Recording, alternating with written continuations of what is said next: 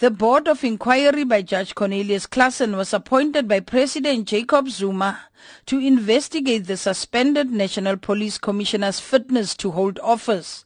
The report was submitted to the President on the 15th of December last year. Phiyega also received a copy of her report and a third one was received by Parliament on the 23rd of December last year. The report has been tabled officially and is with the police committee, but it is classified as confidential. The DA Zak Mbhele wants Beukman to consider his request that the committee should push for the recommendation of the removal of Phiyega from office. However, Beukman says this is legally impossible.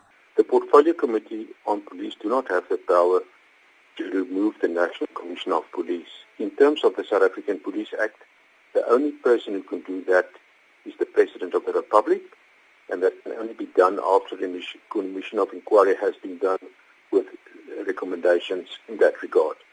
The role of the Portfolio Committee on Police is to discuss and note the report. Um, in terms of the report that was referred to the Portfolio Committee last week, um, the said report is classified as confidential. But Zak Mbhele disagrees that the committee does not have the power to push for the removal of Phiyega, saying he will send his letter of request to Beukman today. Uh, we're quite aware that only the president has the power to appoint and remove a police commissioner, but the portfolio committee, as, as an instrument of parliament, uh, can exercise its oversight power and make recommendations. And given the quite clear evidence that Riah Phiyega is not fit for office, Parliament must add its voice within, within its mandates uh, to move things in that direction. The PAC and COPE in Parliament earlier said Phiyega is just used as a scapegoat in the whole Marikana tragedy, which saw the fatal shooting of 34 mine workers by police on the 16th of August 2012. Ten other people, including two security guards and police, were also killed the week before the mine workers were shot and killed. COPE, supported by the PAC, said an ad hoc committee to investigate the alleged involvement of Deputy President Cyril Ramaphosa and former Police Minister Nathi Mthethwa in the Marikana debacle should be set up.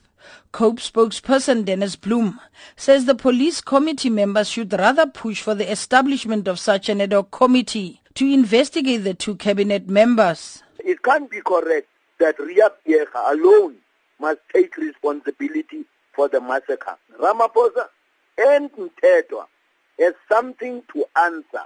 They must be called before such ad hoc committee so that they must come and explain to the whole country what their involvement was. The Portfolio Committee on Police must focus on establishing this ad hoc committee and not shift anything because we are saying that Parliament is having all the powers to establish an ad hoc committee to investigate these two, Ramaphosa and Mthethwa, further. The suspended police commissioner's lawyer indicated that Phiyega will challenge the findings of the Claassen report in court.